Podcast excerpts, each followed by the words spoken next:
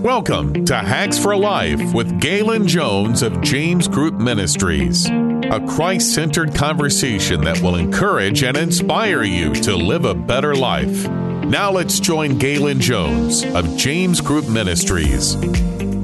Hello, I'm Galen Jones, and you're listening to Hacks for Life, and I'm here with my good friend uh, Scott Rahi, and we're going to be talking about today um, how do we know what books actually belong in the Bible. In our last um, conversation, we were talking about you know the there's 66. Like the the Bible is not just one book; it's it's several books.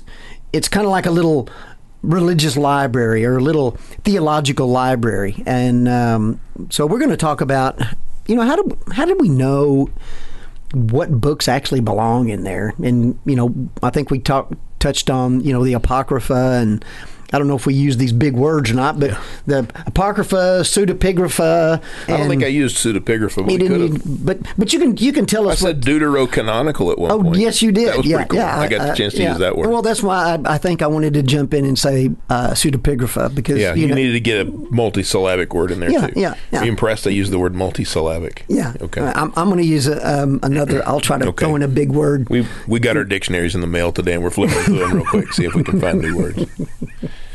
Yeah, so what we're going to talk about in the first little bit that we discussed last time is we wanted to just give an overview. What do when we say Bible, this this is what I mean by that. It's not just a, a just a monolithic book that was created and say, let me just write it from start to finish, and here you go, let me release it. And there are people that believe that. There are even Christians that believe that.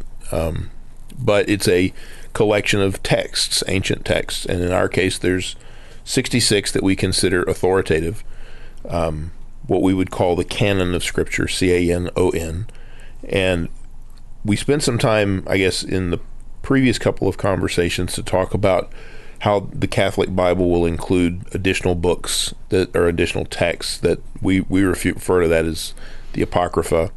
Um, the I guess it's the Eastern Orthodox has their own version of the Apocrypha, which includes even a couple of additional books from the, over that. But we don't add the, the apocrypha in the, what we I guess we could call it the, the Protestant Bible. yeah, traditional Christian Bible. Traditional Christian Bible. the ones you typically go in the bookstore and you pick up and walk out with. It's going to contain sixty six different texts in yeah. it. And and when we talk about uh, just for our listeners, when we talk about these different uh, translations that come out of different religious groups, we're not being critical of the group, no, just no. that uh, different groups will have a different uh, translation or a different version different perspective. they yeah different perspective and and so we want to uh, respect all of those but um, this is how we got our, our this is uh, what we this is what we the process we've gone through and kind of the guidance that we've used and that sort of thing. So we've talked and we talked a little bit about the Gnostic Gospels that came out, the Nag Hammadi findings in different places, and why we don't consider those to be authoritative and why they are not. You are you're not going to find the Gospel of Thomas in a traditional Christian Bible uh, or the Protestant Bible, however you say it.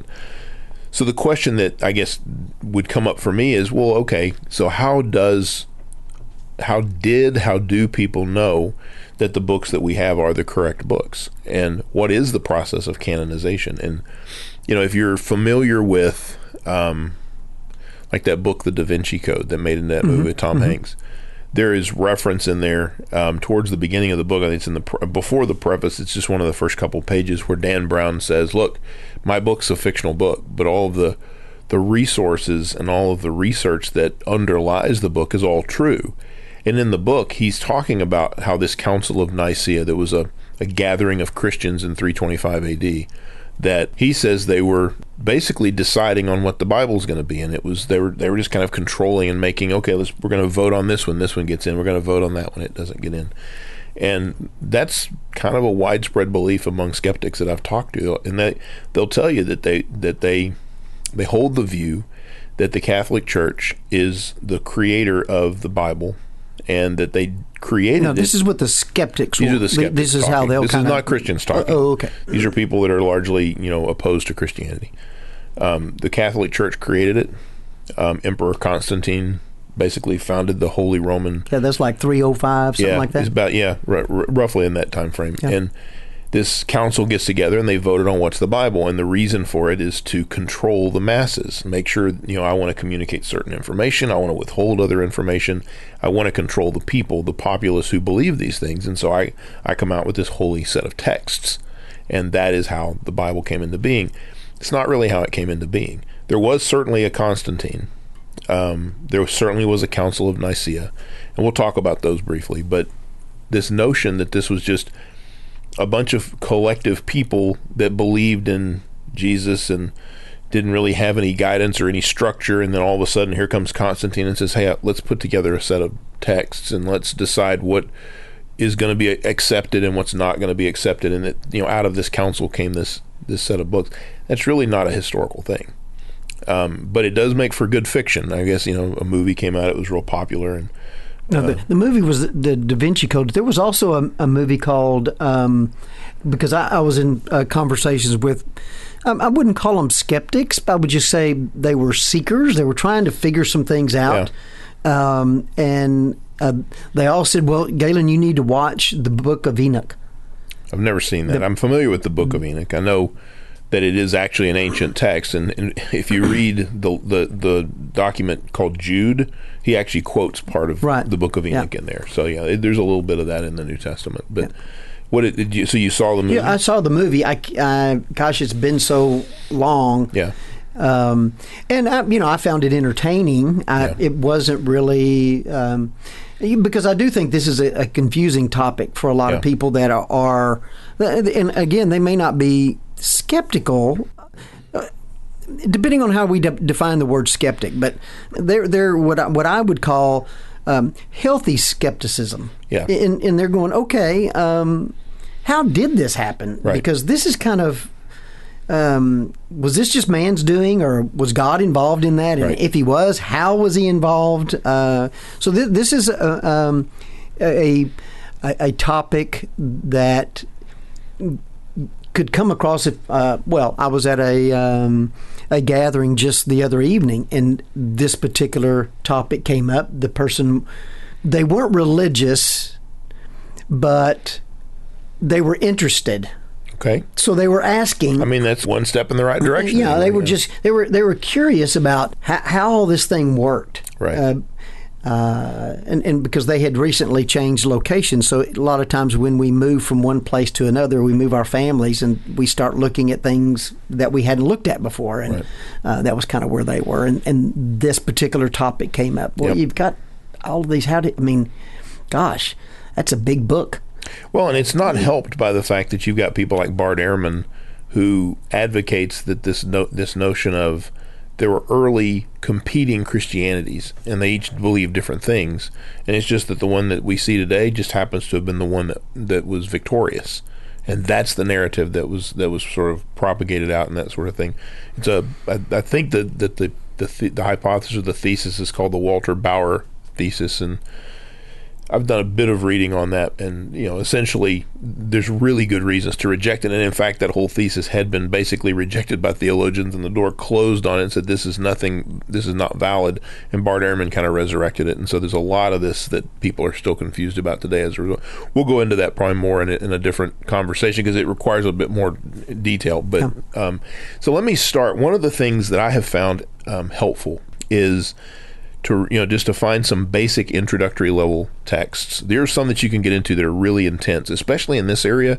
You'll find that a lot of these texts have extended sections that are in actual Greek language or in the Hebrew language, and unless you know that, you're going to have a difficult time sort of navigating those chapters or even you know paragraphs in there.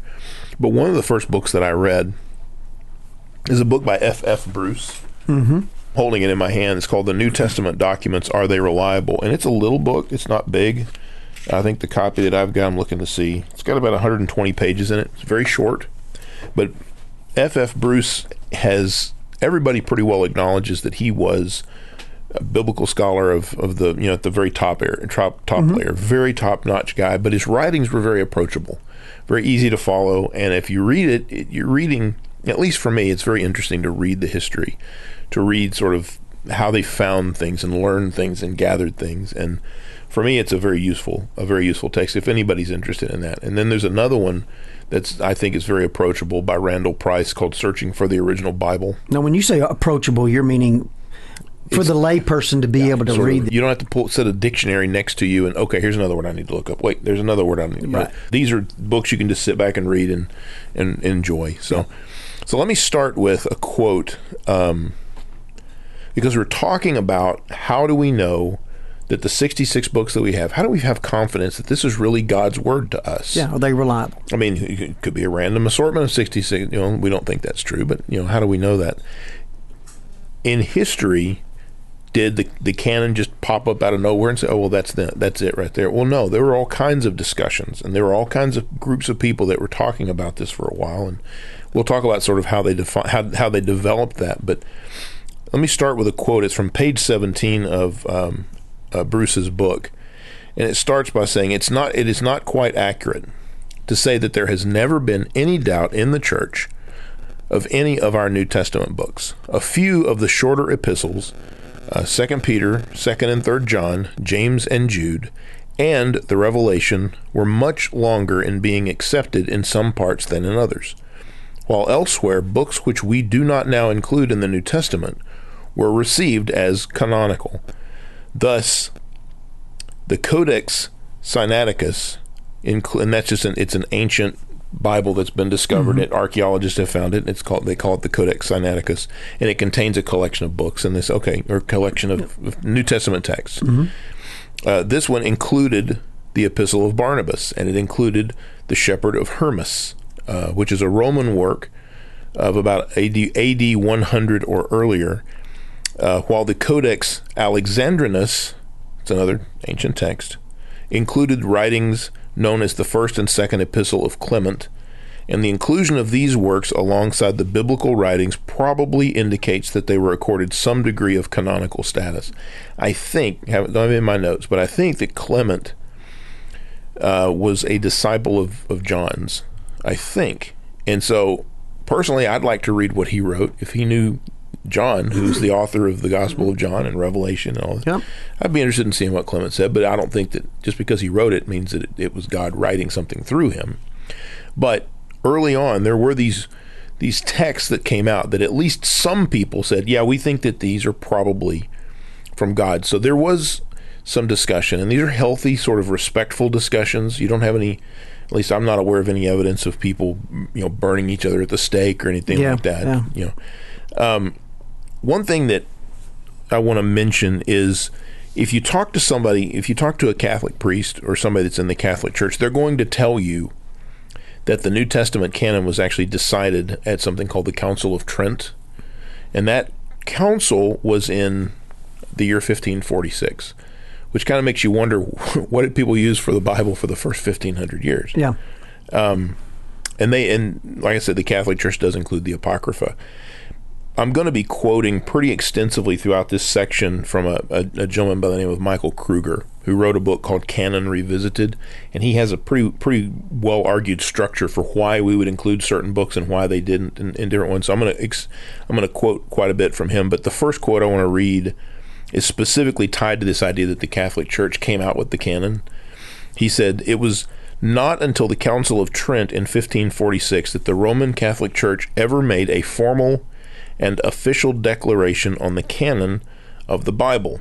Are we to believe that the Church had no canon for over 1500 years until the Council of Trent? The history of the Church makes it clear that the Church did, in fact, have a functioning canon long before the Council of Trent or even the fourth century councils. Council of Nicaea 325, fourth century council, that's what he's talking about. J.J. Uh, J.I. Packer sums it up well. And no, he's quoting Packer. The church no more gave us the New Testament canon than Sir Isaac gave us the force of gravity. God gave us gravity. Newton did not create gravity, but Yeah, recognized he it. just discovered it. Yeah. Yeah, so I think that's the principle we want to follow here. It's not a matter of deciding what is from God. It's a matter of how do we determine which of these are from God. If if there are writings from God, how do we discover that? Just like we didn't create gravity, we discovered gravity. Uh, I think it's pretty obvious whenever you don't you can't fly away that gravity exists, but um Beyond that, in the New Testament, we've already seen references to inspired books. The early church recognized certain writings were already were God's well God's word well before the Council of Trent, and there's there's references in the New Testament to this, and I'm going to give a couple of them. But first, let me give this little, another quote by Kruger. It's on page 45 of his book. Uh, he says, "From the very earliest days, believers received Paul's letters as scripture. When we say scripture, we mean from God. Okay." Mm-hmm and he references 1 Thessalonians 2.13. Um, Paul clearly intended them to be received as scripture, and even other writers thought they were scripture. So here's the three verses that he talks about. He starts with 1 Thessalonians 2.13, and let me quote that. This is Paul writing. He says, And we also thank God constantly for this, that when you received the word of God, which you heard from us, you accepted it not as the word of men, but as what it really is, the word of God, which is at work in you believers. So Paul's saying that his words are from God, mm-hmm. and that that's really important. That um, I, I think that we understand when we're talking about uh, the authority of Scripture, how it, at least Paul viewed his when he spoke. Yeah, and and there's uh, there's even text um, and the the verse slips me. It's uh, Corinthians, and I don't remember exactly which one. But when he he's kind of talking, and he'll go. Um, he basically gives the idea that God didn't reveal this to me, but I'm saying this. He's talking okay. about divorce. Uh, not sorry, people that never get married, women that never marry. Uh, because this is from me. Yeah, yeah. This and, is which not he from made. God. Yeah, he kind of made that distinction when he was Yeah. talking. So it, it was. It's interesting to kind of reflect on how the biblical writers viewed themselves when they were speaking. Yep, I think that's. A, I think it's. I wish I, I forgot to put that one in there, but it's a really good example. The other two that Kruger uses, he says Paul clearly intended his his writings to be received as scripture, and he references Galatians one. So let me. There's a couple verses here, um, starting in verse six. Paul says, "I am astonished." That you are so quickly deserting him who called you in the grace of Christ and are turning to a different gospel. Not that there is another one, but there are some who trouble you and want to distort the gospel of Christ. But even if we or an angel from heaven should preach to you a gospel contrary to the one we preached to you, let him be accursed. As we have said before, so now I say it again if anyone is preaching to you a gospel contrary to the one you received, let him be accursed. That's a pretty strong statement that mm-hmm. my gospel that I preached to you came from God. And anybody that teaches you anything else is going to be cursed. Yep. And then one other verse, just really quick. It's in Second Peter three. Um, I find this really, to me, this is a really interesting verse. This is Peter writing. He said, "And count the patience of our Lord as salvation, just as our beloved brother Paul also wrote to you according to the wisdom given him, and he does, or sorry, as he does in all his letters." When he speaks in them of these matters, there are some things in them that are hard to understand, which the ignorant and unstable twist to their own in- destruction as they do the other scriptures. He refers to Paul's writings and he calls Paul's writings scriptures. Mm-hmm. So Peter recognized that what Paul was writing was scripture. Paul was saying that what he was writing was scripture. And so this notion that you need 1500 years to pass to decide what scripture, that's the first thing that I, that I would want to say is by already by the time these texts were being written, they were proclaiming themselves to be the the word of God. They weren't somehow just a neutral document that 1500 years later or 300 years later whatever somebody's going to say yeah i think that's god's word. Let's just plug that in. Yeah. and i say that because there's such an attack on the integrity of the bible. People will say well you don't know who wrote these things. They're written anonymously. Uh, all these books should be in there and they're not in there. And people can come away holding the bible and looking at it and thinking um, i don't know what to do about this. And i'm going to give one personal story um, it, I was it was a church that that I was attending, and the preacher was up there and he was talking about how in Matthew he was referencing. I want to say he was saying this is found in Jeremiah or whatever it is, and the preacher said, "Well, it's not actually found in the book of Jeremiah. It's found in this other Old Testament book," and he was using that as as a foundation to say maybe Matthew made a mistake and I knew what he was doing because the way that they used to reference these things, and they would collect all these these different ancient texts in a single scroll, and the major book for the scroll they'd call it like the Jeremiah scroll. Mm-hmm. So Jesus was referring to that, and the other book was in the Jeremiah scroll. So he's not a ma- or he, there's no mistake that Matthew was making. It's just they said things differently back then. On the way home, my wife was very quiet, and she said, "Well." I don't care that the Bible makes mistakes. I guess I'm still going to believe it. I'm just going to choose to trust in it. And that's the position Christians find themselves in far too often. And this was a Christian preacher saying this to her. Mm-hmm. And it really took her off her game. It made her very uncertain. And the reason that we're talking through this is because I want people to have full confidence that what we're ha- that what we have in our hands is exactly what God wants us to have in our hands. It's not an accident. It's not I think this is maybe something that we can, you know, there's far too many people that bring that into question. We don't have need to have any questions about any of this stuff.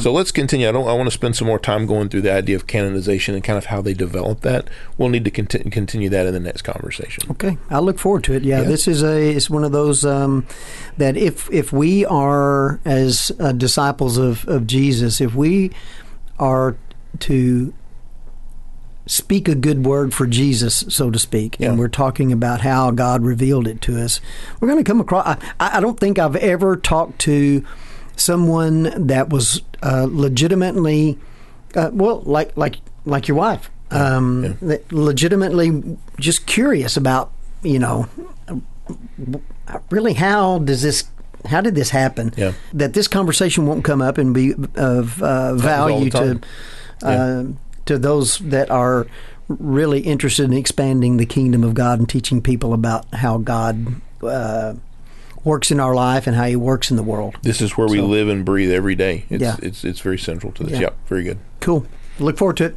I'll be here. You've been listening to Hacks for Life with Galen Jones of James Group Ministries. The James Group is a nonprofit Christ centered organization that seeks to serve the community by offering skilled caring support for anyone in need. For help, call 972 243 4673. That's 972 243 4673. For questions and comments, email Galen at jamesgroupministries.net. That's G A L O N at jamesgroupministries.net. Thanks for listening. Join us next time for another Hacks for Life with Galen Jones.